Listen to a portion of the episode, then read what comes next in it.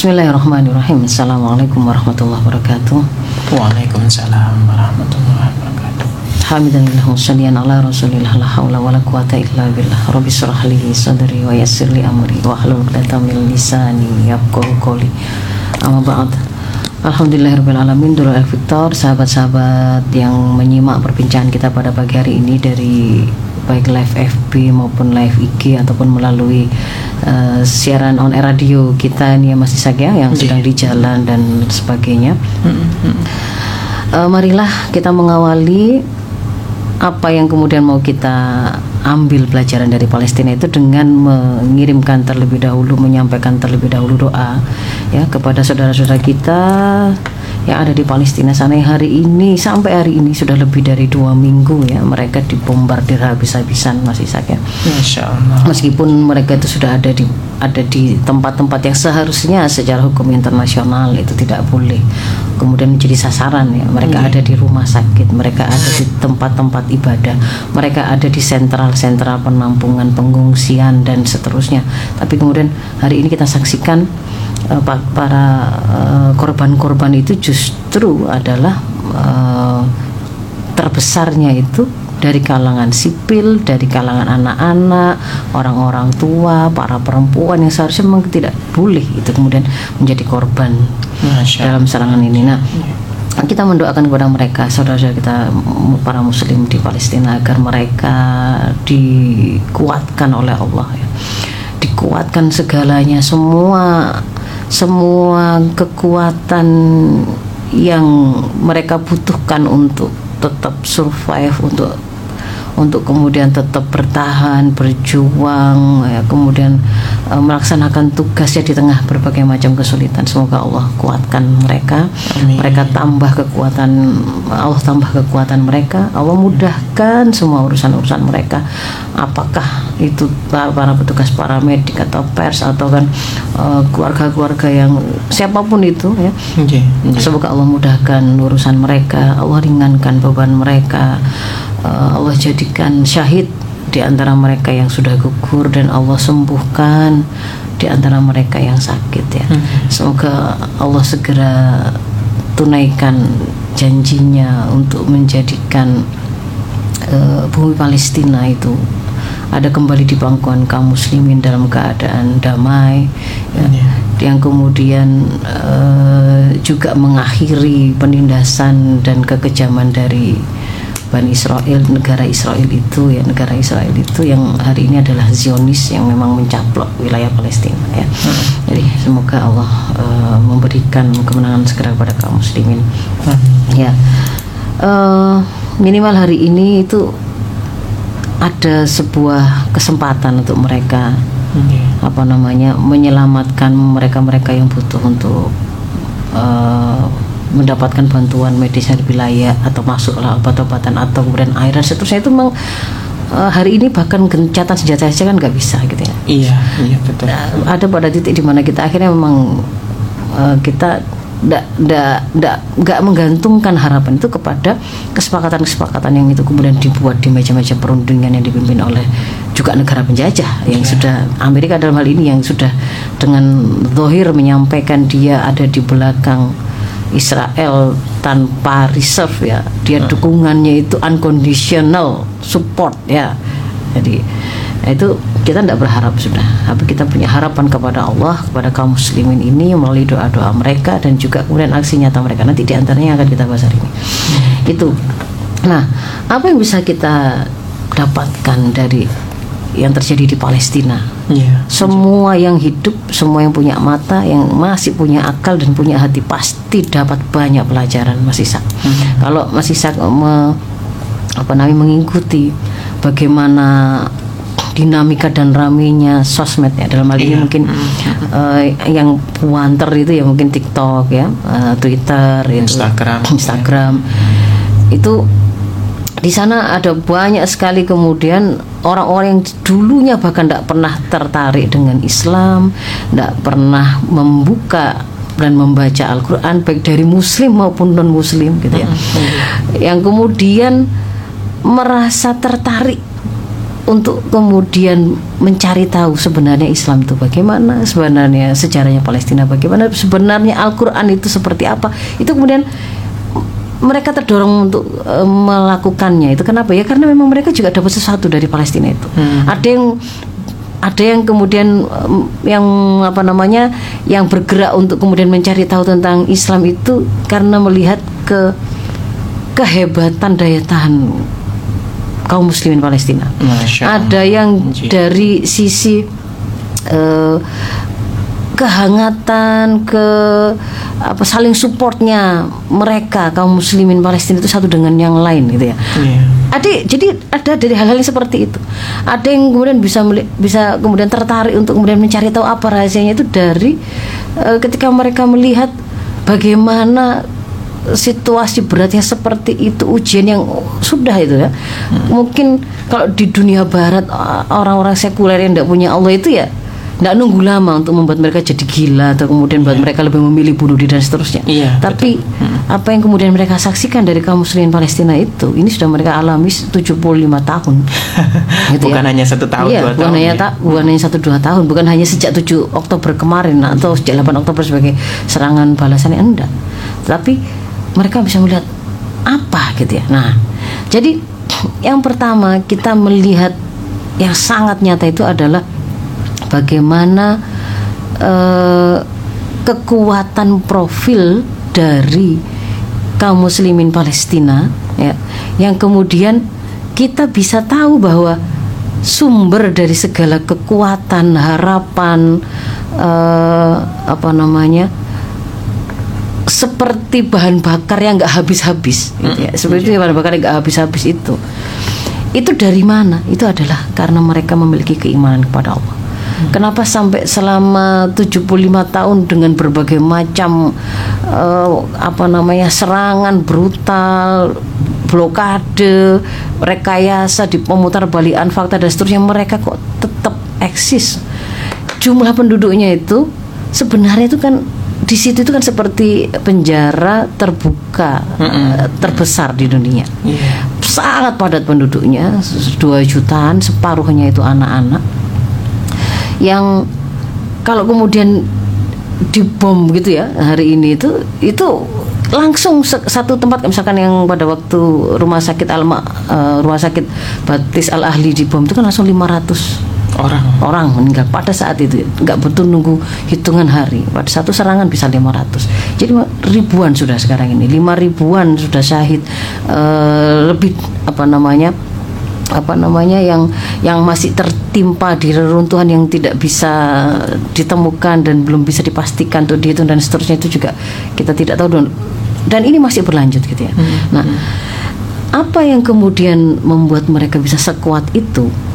Ini saya ingin kaitkan dengan yang berkali-kali saya sampaikan ke dulu-dulu Victor dan sahabat-sahabat semuanya ketika ketika kita mengatakan bahwa kita menginginkan melahirkan atau mewujudkan generasi yang berkarakter kuat tangguh gitu kan ya. Karena lu saya, saya tunjukkan bahwa karakter itu karakter yang kuat atau tangguh itu seperti apa sih? Sebutkan. Oh ya mereka itu tetap taat melaksanakan ibadah dalam kondisi apa pun. Misalkan satu indikator ya. Iya.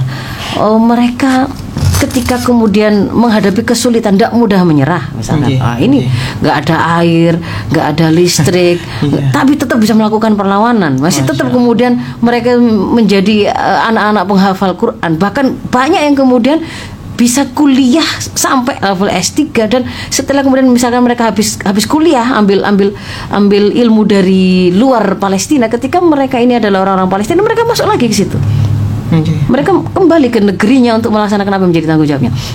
Apa yang kemudian membuat mereka kok kok begitu ya? Kok mereka kok nggak kok, kok seperti nggak takut mati? Nah itu kan diantar karakter yang lain lagi. Nggak nggak takut miskin. Kok nggak mudah dilemahkan dengan ditakut-takuti kelaparan ditakut-takuti dengan kematian ditakut-takuti dan kehilangan keluarga. Kok mereka kok tetap ada di situ? Siapa pun itu kita bisa lihat itu dari orang tua yang sudah renta sampai kepada anak-anak ketika dia menyampaikan kalimat yang mewaki, yang itu bisa menjadi sebuah apa penampakan dari profil mereka ya kepribadian mereka kita bisa tahu bahwa ini orang-orang yang tangguh ini muslim yang tangguh kan gitu kan ya. Nah maka saya sudah pernah terangkan karakter itu itu adalah buah buah dari sebuah pohon kepribadian Islam yang benih awalnya itu tidak bisa tidak benih pohon itu itu adalah tauhidullah keimanan kepada Allah Hmm. keimanan kepada Allah yang kemudian membuat mereka itu punya sebuah keyakinan kepada apa pun ke- kekuatan yang dimiliki oleh Allah uh, sifat-sifat Allah bahwa Allah itu al-muhi Allah lah al-muhi Allah lah al- al-mumit ya Allah yang menghidupkan Allah yang mematikan. Allah adalah ar-razik Allah itu maha melihat Allah maha berkuasa untuk memberikan sebuah pertolongan. Kalau kemudian Allah menghendaki Allah um, mau, memang memang mau menolong memberikan kemenangan hari ini saat ini juga kepada kaum muslim Palestina bisa saja. Allah bisa menghadirkan pasukannya itu baik itu berupa angin berupa air berupa tanah gitu ya berupa panas ya, berupa api berupa hewan-hewan apa pun ataupun kemudian yang malaikatnya langsung juga bisa Nggih, bisa. Nah, keyakinannya seperti ini gitu ya. Itu itu yang kemudian melahirkan mereka untuk oh, hidup saya ini memang hanya hanya untuk mengabdi kepada Allah. Hidup untuk taat kepada Allah. Apa yang diperintahkan oleh Allah itulah sebenarnya misi saya hidup. Gitu kan ya? Allah, Itu kan ya yang buat mereka itu akhirnya kemudian ketika kemudian Allah perintahkan saya belajar Allah perintahkan saya menuntut ilmu. Allah perintahkan kepada saya untuk mengetahui jalan hidup saya. Maka saya harus belajar Al-Quran. Maka saya harus eh, kuliah. Maka saya harus belajar, gitu ya, sekolah dengan keterbatasan apa pun. Nggih, Gitu.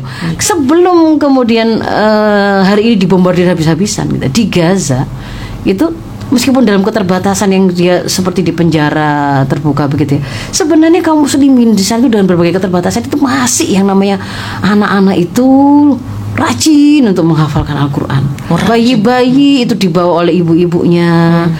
Ibu-ibunya juga orang tuanya juga laki-laki juga para profesional misalkan apakah itu dokter ataukah itu polisi ataukah itu eh, apa namanya profesi-profesi lain mereka biasa sehari-hari itu kemudian mendekat pada Al-Quran. Mesti pasti itu begitu. Ya. Iya. pasti berusaha kemudian me- me- menguasai Al-Quran itu ya menghafalkannya mengerti dan memahaminya memasukkannya itu menjadi sebuah energi gitu ya yang kemudian em, me- meng- menguatkan mereka.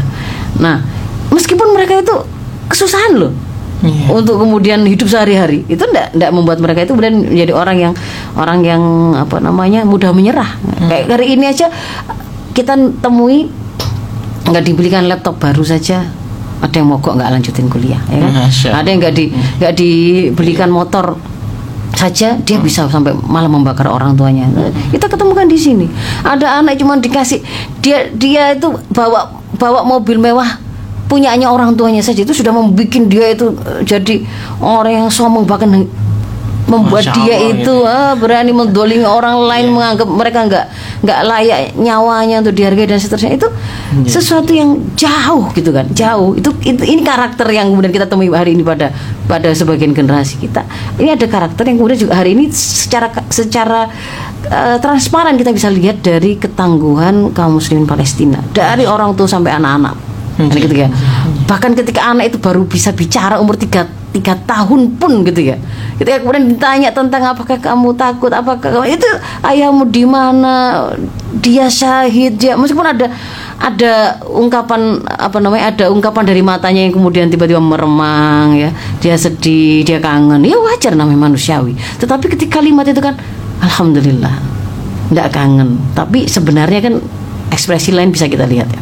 Itu ada anak-anak umur-umur balita sudah bisa seperti itu. Kenapa? Karena memang mereka dibesarkan, mereka disemai apa namanya pohon kepribadian mereka yang menghasilkan ketika ngomong kalimatnya begitu ketika menampakkan sifat ketika misalkan dia mereka diberi bantuan gitu kan ya nampak sekali eh, apa namanya rasa syukurnya itu Iya. penghormatan yang diberikan oleh anak-anak ini kepada mereka yang menolong itu dalam doa yang tulus itu apa gitu jadi kalimatnya, sifatnya, pilihan sikapnya itu kan adalah tampakan-tampakan dari pohon kepribadiannya.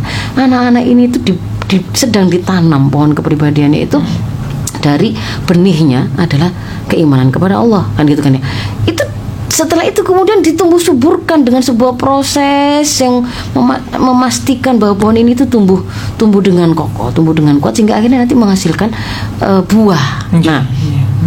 jadi kita belajar bahwa ketangguhan itu kalau kalau kita ingin memang yang seperti itu karakter tangguh yang dimiliki oleh anak-anak kita, maka tidak bisa tidak buah itu sejenis dengan benih yang kita tanam. Tanam. Gitu loh. Oke. Jadi kalau kemudian kita ingin oh anak saya itu saya ingin agar mereka itu me- apa namanya menjaga dan menutup auratnya. Mm-mm. Tidak berzina menutup aurat karena ya tampilan buah menutup aurat karena itu tumbuh dari sebuah kesadaran karena itu diperintahkan oleh Allah. Kenapa kok begitu? Oh karena saya adalah hamba Allah. Itu berbeda dengan buah yang sama-sama kelihatan menutup aurat. Tapi karena ini adalah sedang trennya. Iya. karena ini acaranya adalah acara yang semuanya dress code-nya menurut adalah ber- berhijab. Beda gitu loh orang kemudian bersodakoh gitu ya. Sodakoh karena paham bahwa ini diperintahkan oleh Allah. Ini di antara fi'lul khairat ya kebaikan yang yang bisa kita lakukan. Ada banyak hikmah dan kebaikan yang bisa kemudian eh, diberikan oleh Allah kepada orang-orang yang bersodakoh. Karena dorongan iman itu beda dengan tampilan buah yang kelihatannya itu bagi-bagi ke anak yatim. Kelihatannya itu sumbang sana sumbang sini bahkan miliaran. Iya. Gitu ya. tapi dalam rangka pencitraan Masya. saya mau tidak menunjukkan buah itu gitu loh ya. Meskipun kelihatan itu kelihatannya sama. Lu sama-sama sodako. Sama-sama sol- sama-sama sholat sama-sama kelihatan wudhu satunya bahkan disuting dan dilihat oleh seluruh orang Indonesia gitu ya. Ya satunya tetap sholat di bawah runtuhan puing-puing rumahnya. Atau kemudian yang saya lihat kemarin itu yang ada dokter yang apa namanya eh, memeriksa dan mendapat kabar keluarganya menjadi korban dan kemudian sempat sempat apa namanya kayak orang linglung sebentar gitu ya karena bukan linglung ya kayak ya lemes gitu ya. Iya. tapi kemudian setelah itu dia sholat di trotoar yang ada di rumah sakit itu. Sholat membuka saja sholat. Sholatnya dia sama tampilnya dengan ada calon. Entah itu nanti calon presiden atau calon apa gitu kan ya. Bahkan kemudian dia itu Iya. jadi sama sama-sama di atas sajad- sajadahnya sama-sama kelihatan sholatnya. Apakah kemudian itu adalah buah yang sama Beda. Iya, iya. buah itu muncul dari pohon yang sama kah pohon itu berawal dari benih yang sama kah Iya, gitu loh iya, ya betul. jadi eh, jangan hari ini tuh kita itu Mas Ishak ya masih berputar-putar dengan konsep membangun karakter generasi tapi ketika kemudian disuruh menunjukkan yang mana yang dimaksud dengan pendidikan karakter itu Mm. itu itu gelambiar semua dikembalikan kepada ya karakter karakter universal karakter lokal bingung ada yang dibawa kepada karakter universal ada yang dibawa kepada kearifan lokal kan gitu ya. yang kemudian yang mana yang seperti yang seperti apa yang dimaksud dengan karakter berkarakter itu adalah apakah kalau kemudian berkemben atau berkoteka atau berapa yang mana gitu ya.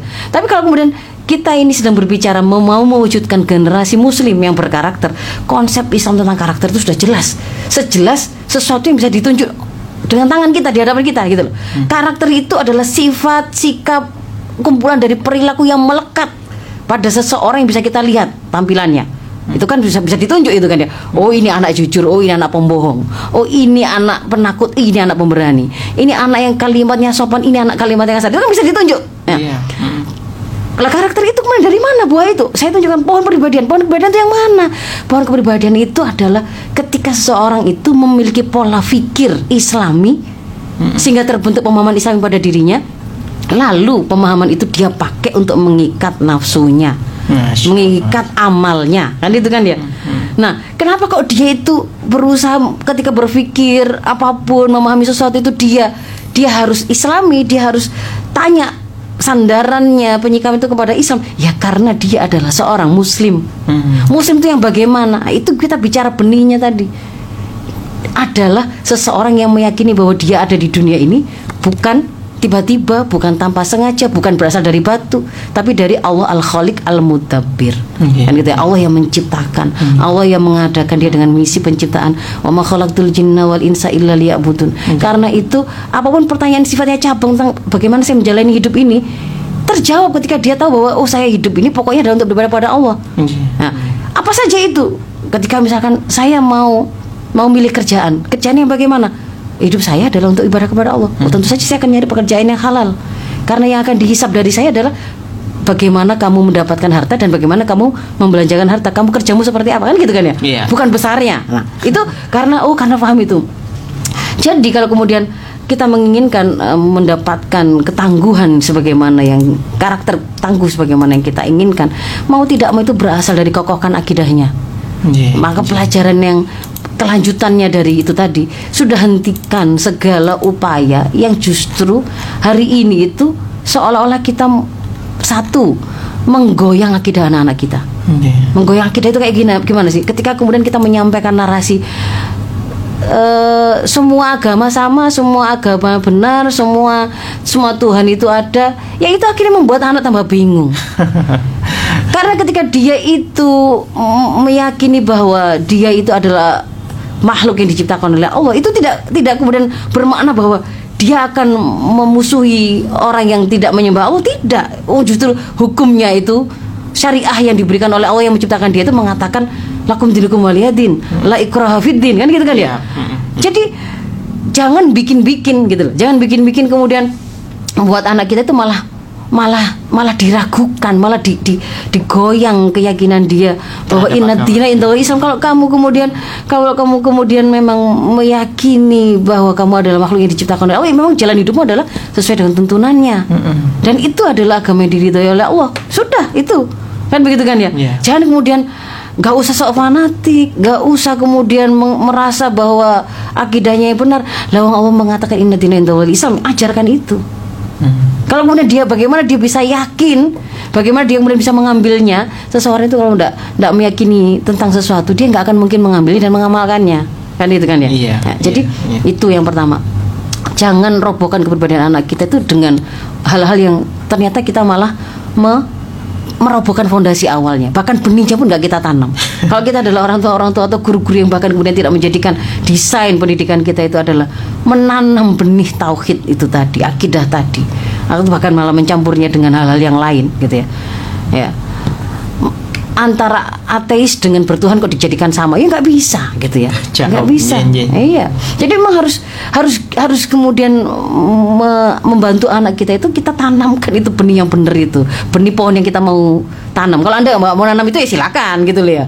Kalau tapi kalau anda muslim ada kewajiban untuk menanam benih kepribadian Islam tadi itu kepada anak-anak kita. Itu kan kewajiban ya kan? Bahwa uh, setiap bayi yang lahir itu lahir dalam keadaan vital orang tuanya yang kemudian akan membuatnya jadi majusi kah Yahudi kah Nasrani kah ataukah jadi Muslim kah itu orang tuanya. Jadi memang ada kewajiban di situ. Kalau menanam pohon kepribadian anak ya tanamlah pohon kepribadian Islam bukan pohon kepribadian yang lain-lain gitu Iya. loh ya. Itu berasal dari akidah. Lalu hentikan juga eh, upaya kita untuk menggoyang dan melemahkan kepribadian anak-anak kita itu dengan menyerang jalan hidup benar yang akan menuntun mereka.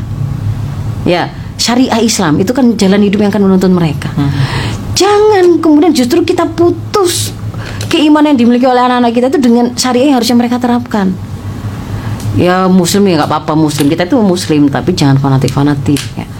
Fanatik itu maksudnya gimana? Sholat lima waktu itu termasuk fanatik. Gitu. Ada orang lah, saya pernah pernah ketemu real itu Iya. seperti itu gitu ya. Ada ya. Loh, kok kan ada teman begitu kan kok nggak kelihatan sholat padahal waktu itu SMA gitu ya. Kelihatan kan kita pasti sholat itu melewati masa duhur, masa asar gitu. Kok nggak Iya. kelihatan sholat? Kita bertanya karena kita tahu dia muslim. Iya karena kata ibu saya, saya nggak boleh fanatik. Jadi ini gitu loh, loh itu itu dia sudah nisbahkan itu kepada orang tuanya. Jangan jadi orang tua yang kemudian malah memutus anak-anak kita. Dia itu sudah kita kenalkan dan keimanan pada Islam, kok kemudian kita putus ojo taat pada syariah. Itu malah melemahkan. Iya. Gara-gara mereka tidak mengenal syariah, mereka nggak mengenal yang namanya zina itu haram, mendekati zina itu haram. Apa namanya ikhtilat campur baur di klub-klub malam, di tempat-tempat karaoke melakukan mesum, melakukan apa kedoliman dengan bullying itu mereka nggak paham karena nggak nggak ngerti syariah itu seperti apa. Maka itu juga jangan kemudian apa namanya di, diremahkan. Jangan jangan kemudian digambarkan mereka yang mendekat kepada Islam itu kemudian diradikal radikalkan, diteroris teroriskan. Nah, itu pertanyaan pertama tentang ke ketangguhan. Yang yang kedua kita juga melihat bahwa dari keimanan yang dimiliki ini tadi itu kan kita bisa menemukan dan mendapatkan ya, satu kekuatan yang itu melampaui kekuatan atau motivasi apa pun yang lain. Jadi kalau memang realnya di di dunia ini itu kekuatan itu atau motivasi seorang itu mau melakukan sesuatu itu ada kuah madiyah. Ya. Misalkan ada uh, anak SMA, uh, anak lah anak, anak sekolah begitu ya, yang merasa badannya besar dengan ketika berhadapan dengan anak yang badannya lebih kecil, mungkin yang yang besar itu kemudian merasa berani ta- apa tawuran atau berani berkelahi karena merasa oh badan saya lebih besar, Iya. pasti saya bisa menang lah. Itu namanya kuah madi, ya. motivasi yang sifatnya fisik karena dia merasa ada kekuatan yang sifatnya fisik. Sama juga dengan Israel hari ini, gitu ya. Dia merasa ah saya lebih kuat persenjataan saya lebih kokoh. Ini habis ini ada bantuan dari Amerika sudah OTW. Saya akan melakukan penyerangan darat menunggu, gitu kan? Backup dari Amerika, loh. Jadi dia itu merasa bergeraknya dia dia bergeraknya dia kekuatannya sumber kekuatan itu adalah kuah madiyah. Iya, Ya. Ada ada juga yang bukan karena kekuatan materi tapi ada kuah ruhi. Eh, eh, kuah kuah Ruh. kuah sebelum ruhi sebelum ruhi itu adalah kuah maknawiyah ya. ada nilai-nilai tertentu yang kemudian membuat orang itu ingin berjuang misalkan pernah dengar kalau konsep apa namanya di Cina di eh, Jepang bahwa membela leluhur itu sesuatu yang sangat sangat Diwajibkan. mulia gitu kan ya Iya. wajib ya nah jadi itu nggak nggak ruhi itu tapi itu maknawi gitu ya saya nggak ingin dikenal sebagai orang yang pengecut saya orang yang pemberani Ya, itu maknawi ada yang kemudian bergerak karena itu bukan nyari uang bukan karena merasa dia punya kekuatan materi tapi dia bergerak juga.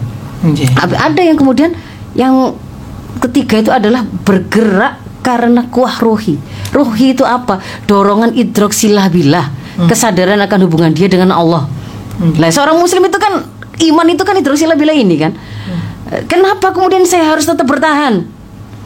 Untuk berjuang melawan melawan penjajahan ini dan mempertahankan tanah tanah air saya tempat tinggal saya hak milik saya ini ya karena Allah memerintahkan karena itu hak saya karena saya karena kaum muslim di Palestina itu memang ditakdirkan lahir di situ itu memang untuk menjadi penjaga pertama garda terdepan dalam menjaga Aqsa Iya. kemuliaan Al-Aqsa jadi mereka kemudian ketika kemudian karena dorongan kesadaran hubungan dia dengan Allah, Allah yang memerintahkan itu, Allah yang membalasnya, Allah yang kemudian menjanjikan berbagai macam kemuliaan ketika mereka syahid, ketika kemudian mereka itu melaksanakan aktivitas jihad, ketika mereka melakukan perjuangan, ketika mereka mendidik anak-anak mereka itu menjadi anak-anak yang anak-anak yang nggak nggak takut dengan penjajah sekecil apa pun mereka. Karena Allah, maka itu akan menghasilkan satu kekuatan yang sangat dahsyat. Kita bisa lihat itu dari Palestina kan, Iya. ya kan. Kalau Indonesia kita pernah ketemu bawa senjata bambu runcing. Iya. Sebenarnya kan dorongan itu kan dorongan jihad, gitu. Iya. Dorongan jihad itu, dorongan jihad itu adalah apa? Kuah rohi, motivasi rohi ya. Karena Allah memerintahkan kita tidak boleh menyerah begitu saja, gitu kan ya. Nah, kaum apa kaum muslimin Palestina juga kita bisa melihat kuah rohi itu membuat mereka itu bahkan melampaui semua kekuatan yang ada. Si si Israel yang dia punya persenjataan lengkap teknologi yang paling bagus paling canggih didukung oleh negara hari ini dikatakan sebagai adidaya terbesar. Mereka takut mati. Ya kan? Kenapa kok mereka nggak segera nyerbu eh, ke darat? Tapi mainnya kan udara terus. Iya. karena mereka tidak berani gitu. Mereka tidak berani berhadapan. Yang satu itu nyari mati kematian itu adalah sebuah kesyahidan. Kesyahidan itu dan beragam kemuliaan. Mereka tidak takut mati. Kalaupun kemudian mereka maju Allah gak kehendaki mati Allah kan al muhyi al mumit gitu loh. Hidup hidup dengan mulia mati mati dengan syahid. Keduanya mulia. Nggak ada lah orang nggak takut mati kan ya? Berhadapan dengan orang takut mati. Nggak Tidak bisa. nggak ya. nggak level Iya. gitu nggak level. Iya. Termasuk juga akhirnya tampilan ahlaknya ya kita bisa lihat yang kemarin. Orang yang kemudian apa namanya ketakutan panik akhirnya kemudian melakukan banyak hal yang menunjukkan kele- kelemahan dan kehinaan diri mereka. Bikinlah kemudian eh, cerita tentang eh, bahwa para pejuang Palestina membunuh bayi, memenggal Iya. 40 bayi dan seterusnya. Tapi langsung terpatahkan dengan misalkan kemarin ya ada bukti nyata ketika Hamas melepas dua sandera eh, penduduk Lansia. eh, lansia ya 85 tahun tidak mungkin berbohong dia menceritakan bagaimana pasti pertama diawali dengan bahwa para pejuang Palestina itu mengatakan kami adalah kaum muslimin. Kami hidup dengan Al-Quran. Tidak mungkin menyakiti anda. Kami akan menjaga dan memenuhi hak anda. Itu kan disampaikan itu. Selalu seperti itu. Lalu dia menceritakan setiap hari kami juga makan. Makanan sebagaimana mereka. Kami dijaga kebersihan tempat tidur kami.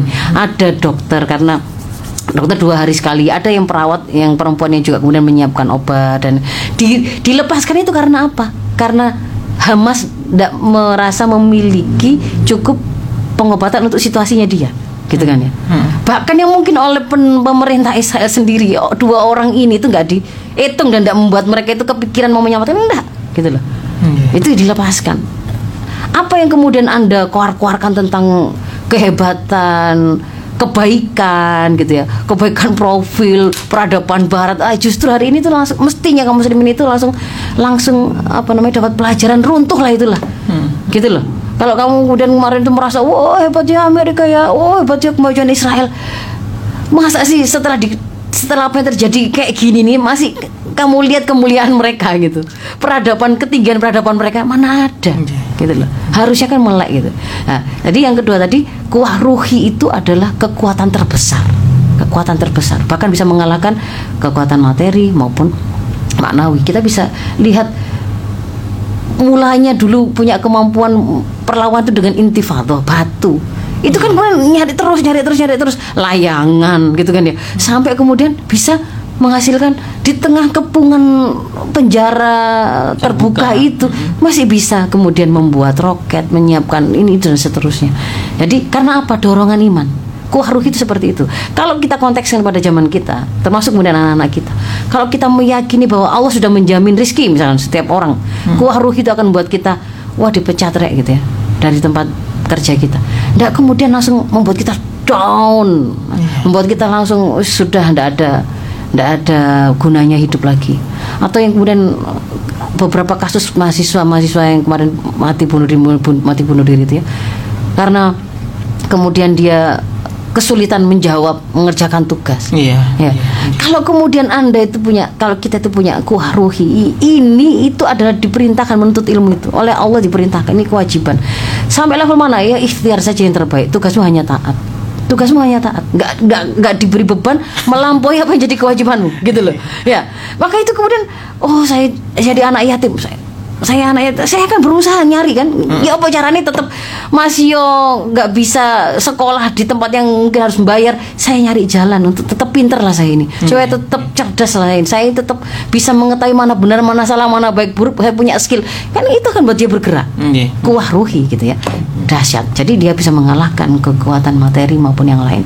Lalu yang ketiga apa yang terjadi di Palestina? Itu mengungkapkan kepada kita akan ke apa namanya narasi jahat kebohongan hoax yang selama ini itu dibuat oleh Barat tentang kaum muslimin tentang Palestina tentang Islam yang digambarkan dengan eh, terorisme. Kalau perjuangan melawan penjajah itu digambarkan sebagai sampai hari ini kan pejuang Palestina itu di- disebutnya sebagai group of terrorism kelompok teroris. Ini bukan bukan manusia ini hewan manusia gitu kan yang mereka nyebutnya ya? Ketika kemudian mereka menggambarkan berusaha menggambarkan kaum muslimin yang berusaha melakukan perlawanan kepada eh, penjajahan mereka, yang berusaha tetap memegang Islam, yang berusaha tidak menyerah, itu dengan gambaran sebagai dengan sebegitu perendahannya, tapi kemudian kita bisa menyaksikan hari ini kasat mata itu transparan di hadapan kita, nggak cocok gitu antara label yang mereka kasih dengan fakta profilnya Jauh jauh gitu. Kalau kemudian mereka dikatakan sebagai teroris, teroris mana? Teroris terorisan mana? Lebih teroris mana antara yang masih diisukan dan ternyata tidak ada buktinya, lalu kemudian sudah diakui juga bahwa ada melakukan pemenggalan pada 40 bayi dengan yang sudah nyata-nyata jelas kita langsung lihat video-videonya itu bayi-bayi ribuan gitu ya ribuan ya sudah nyata itu nyata. Dan mereka tidak sama sekali tidak pernah mengecam itu tidak pernah menampakkan kasih sayang kepada para korban-korban sipil itu.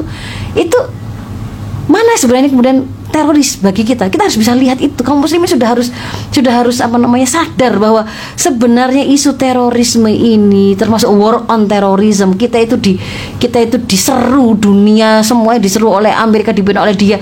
Anda bersama kami memerangi teroris ataukah berarti kalau anda nggak mau anda terorisnya? Itu sebenarnya adalah narasi sesat yang dibikin oleh Barat gitu loh. Termasuk kemudian hari ini tuh bahkan transparan kan ya media CBC, CNN, apa pun ya, Sky News, Fox News dan seterusnya itu kalau kemudian kita yang media-media mainstream itu ternyata ketika memberitakan tentang apa, Palestina narasinya itu bisa sama bahkan sampai teks-teksnya lo sama bisa dijejer gitu ya. Kalau misal se- eh, apa namanya dulu-dulu Victor atau saudara-saudara ini nyimak apa beberapa postingan yang misalnya itu tersebar banyak di sosmed di antara di TikTok.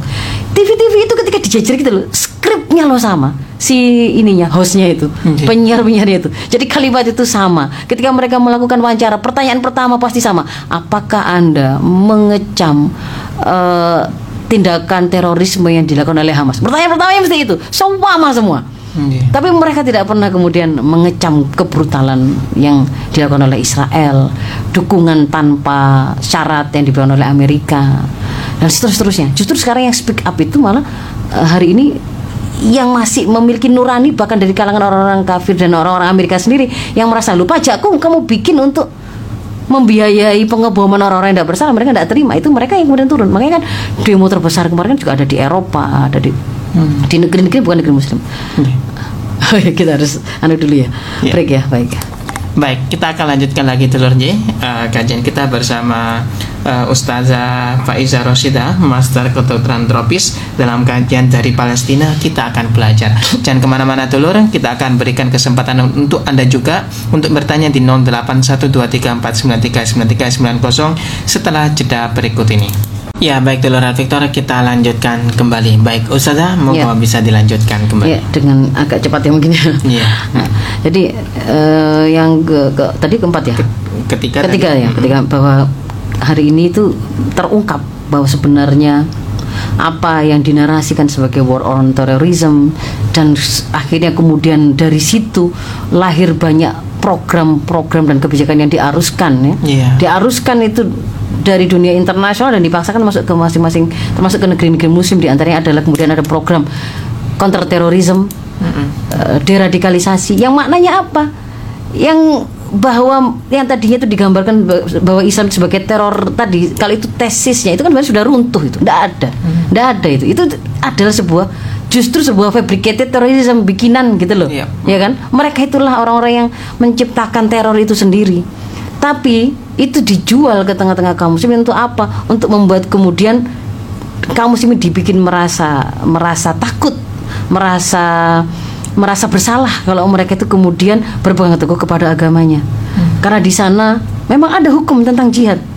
Bayangkan kalau kemudian eh, sebagaimana maunya program deradikalisasi itu adalah menghapus menghapus hukum apa namanya eh, mata ajar sampai kepada pesantren-pesantren pun itu kan jihad itu kan kemudian dihapuskan gitu kan ya.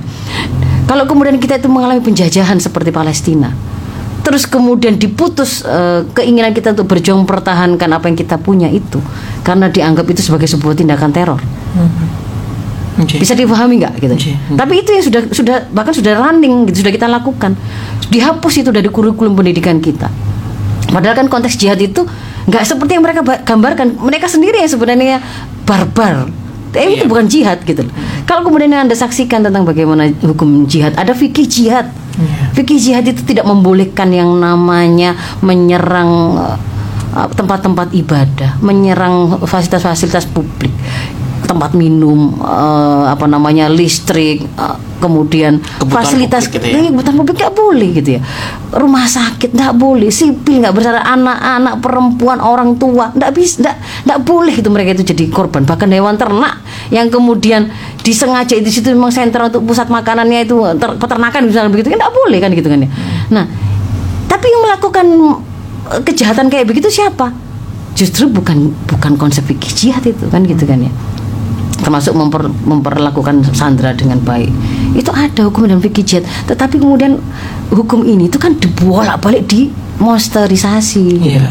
kita sudah keterlanjur begitu maka hentikan sekarang ini. Karena sebenarnya narasi yang digunakan untuk membangun bahwa kita butuh deradikalisasi kita butuh melakukan counter terorisme itu itu loh.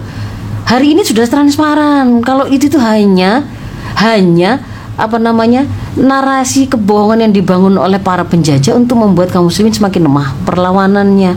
Kalau mereka itu dicaplok eh, sumber daya alamnya emasnya hutannya tanahnya atas nama investasi biar diem saja. Kenapa? Karena kalau mereka itu mengenali syariah maka syariah mengatakan dan mengajarkan pada mereka bahwa yang namanya sumber daya alam itu milik umat nggak boleh kemudian dialihkan menjadi kepemilikan personal. Iya. Hmm. baik swasta negeri maupun asing. Loh itu syariah yang mengatakan begitu. Nah supaya kemudian para penjajah ini memastikan tidak ada perlawanan dalam hal ini maka kaum muslimin harus dibikin tidak kenal syariahnya.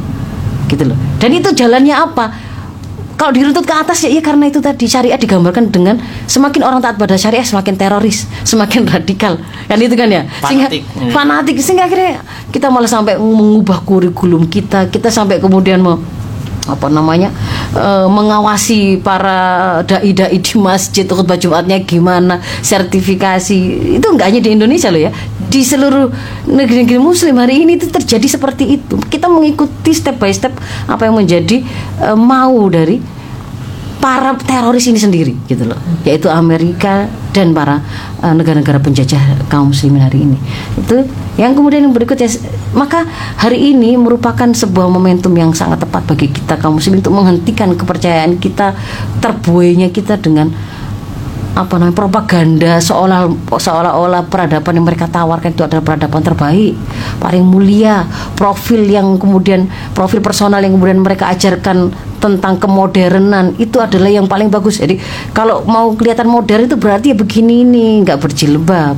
Kalau berjilbab itu wah, dekat dengan teroris gitu ya. Harus membuka aurat itu simbol kemodernan. Itu etika gitu kan ya. Nah, justru etika. Estetika itu gitu justru juga ya. justru profesional. Bekerja nggak mengenal yang namanya apa hukum ikhtilat eh, mendekati zina atau tidak itu kalau kemarin itu kemudian itu bagian dari profesionalisme kerja. Kalau anda seorang muslim anda bisa lihat. Itu bukan kemuliaan. Yang terjadi ketika kemudian mereka mengatakan atas nama profesionalisme kerja malam-malam dengan orang asing laki perempuan yo rapat yo nginep di mana dan seterusnya. Apa yang kemudian terjadi? Gitu kan ya. Kita bisa lihat. Jadi ini momentum. Yang keempat itu kita kaum muslimin itu sudah ndak jangan terbuai dengan eh, peradaban mencari, mencoba mencari kemuliaan dari peradaban lain dari tuntunan lain cukup kembali kepada Rasul sebagai teladan utama kita. Cukup kembali kepada Islam. Islam al Islam kalau Rasul mengatakan al Islamu ya Allah wala yu'la alaih. Islam itu sudah tinggi. Tinggi sudah. Maka kalau kita ngambil berpegang pada Islam kita akan terangkat jadi ada pada ketinggian. Justru kalau kita melepaskan ketinggian itu ya jatuhlah kita kepada kerendahan Iya. kehinaan gitu loh ya jadi nggak usah nyari-nyari yang lain. Kemudian yang lain pelajaran yang lainnya adalah eh, setelah kita juga me- melepaskan kepercayaan dan mencoba mencari kemuliaan dari jalan hidup yang lain kenalilah kalau begitu sekarang ini bagaimana hidup bersama Islam. Meraih kemuliaan dengan Islam. Sudah waktunya hari ini kaum muslimin itu sendiri Oh ngaku muslim kok nggak mengerti bagaimana jalan hidup dengan Islam. Ngatur keluarga dengan Islam. Sudah nggak usah pakai ajaran feminisme Nanti di situ tuh kalau kita itu mengikuti apa yang dituntut oleh Islam harmonis harmonis gitu. Iya, iya. Sakinah akan ketemu. Oh, kalau kemudian saya mau melakukan parenting, sudah nggak usah sibuk dengan hanya merujuk justru dikiranya itu teori-teori psikologi terkini itu pasti yang paling cespleng.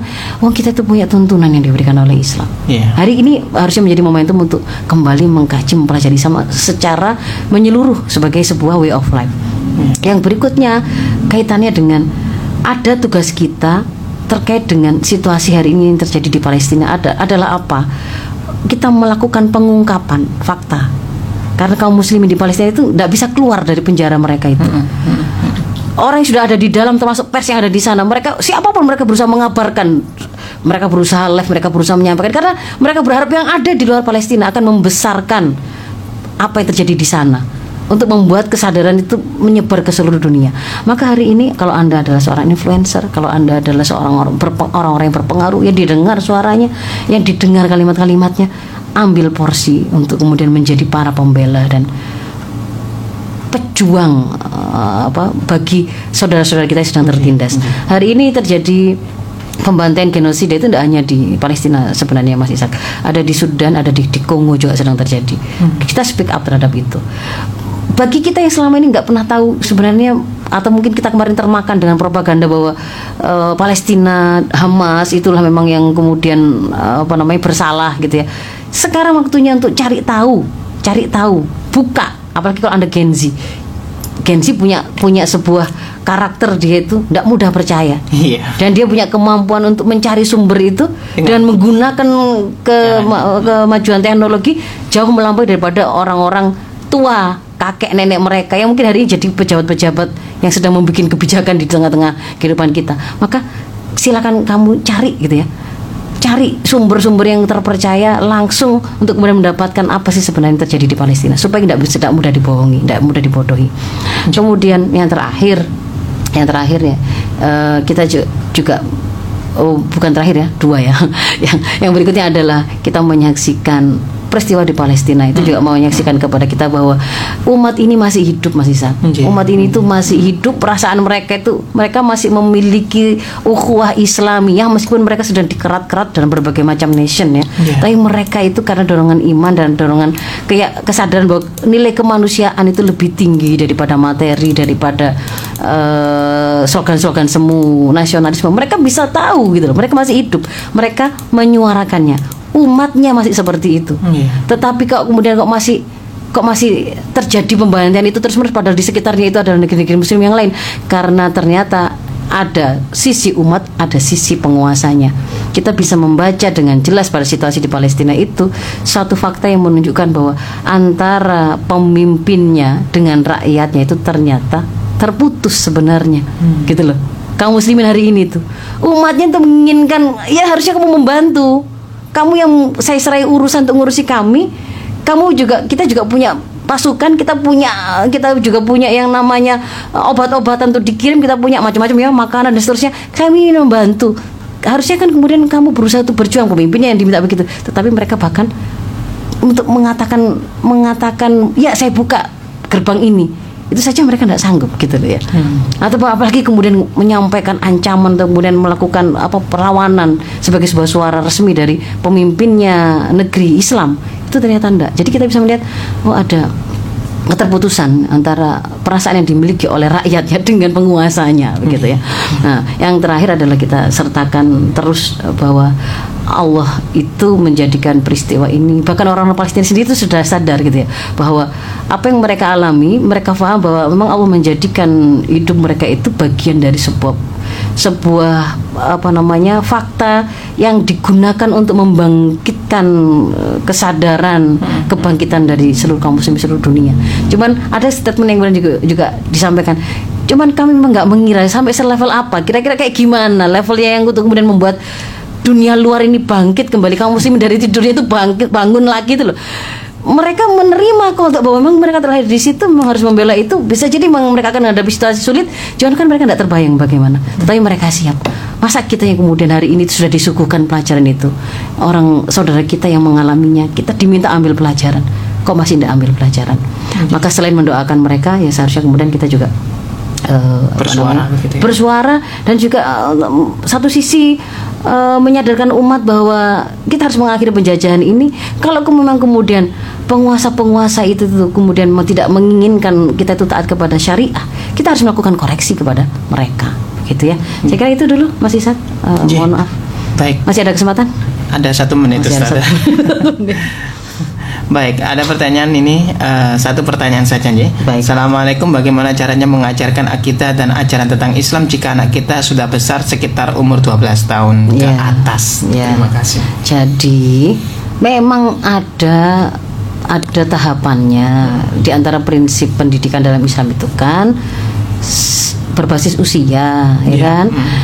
Eh, dan bahwa urutan pendidikan itu adalah bangun akidahnya dulu sebelum membangun kesadaran untuk mereka terikat kepada syariah atau hukum Islam. Nggih, nggih, nggih. Dan itu dilakukan sejak kapan? Itu bahkan sejak sebelum mereka lahir, bahkan sejak proses eh, pernikahan yang dilakukan. Orang tuanya. Eh, eh. artinya apa? Kalau kalau bertanyanya itu 12 tahun ya memang ber- harus kita akui ada sebuah keterlambatan, memang ada sebuah pengabaian berarti yang sudah kita lewatkan. Ada masa yang sebenarnya itu menjadi momentumnya memang sudah kita lewatkan. Maka statusnya pasti itu adalah sebuah pengejaran, ya kan? Mengejarkan apa yang tertinggal yang kemarin tidak kita bangun ya tentu saja berbeda dengan ketika sesuatu itu dibangun sesuai dengan urutannya kalau urutannya itu kalau memang kita itu membangun misalkan bangunan gedung itu sesuai dengan urutannya ya memang akan kokoh akan mudah melakukannya kayak bangun rumah itu kan ya, ya fondasi fondasinya dulu nggak iya. nggak mungkin kalau sudah kadung temboknya kadung atapnya tapi kemudian ini nggak kuat kokoh nggak kokoh fondasinya memang memang di situ ada sebuah hal yang harus akhirnya harus kita bayar gitu loh. Iya. Tetapi saya ingin memberikan sebuah penekanan bahwa apa pun kebaikan itu sekalipun kemudian dia itu terlambat kita ketahui kalau itu adalah sebuah kesadaran akan kebaikan tidak ada yang perlu disesali.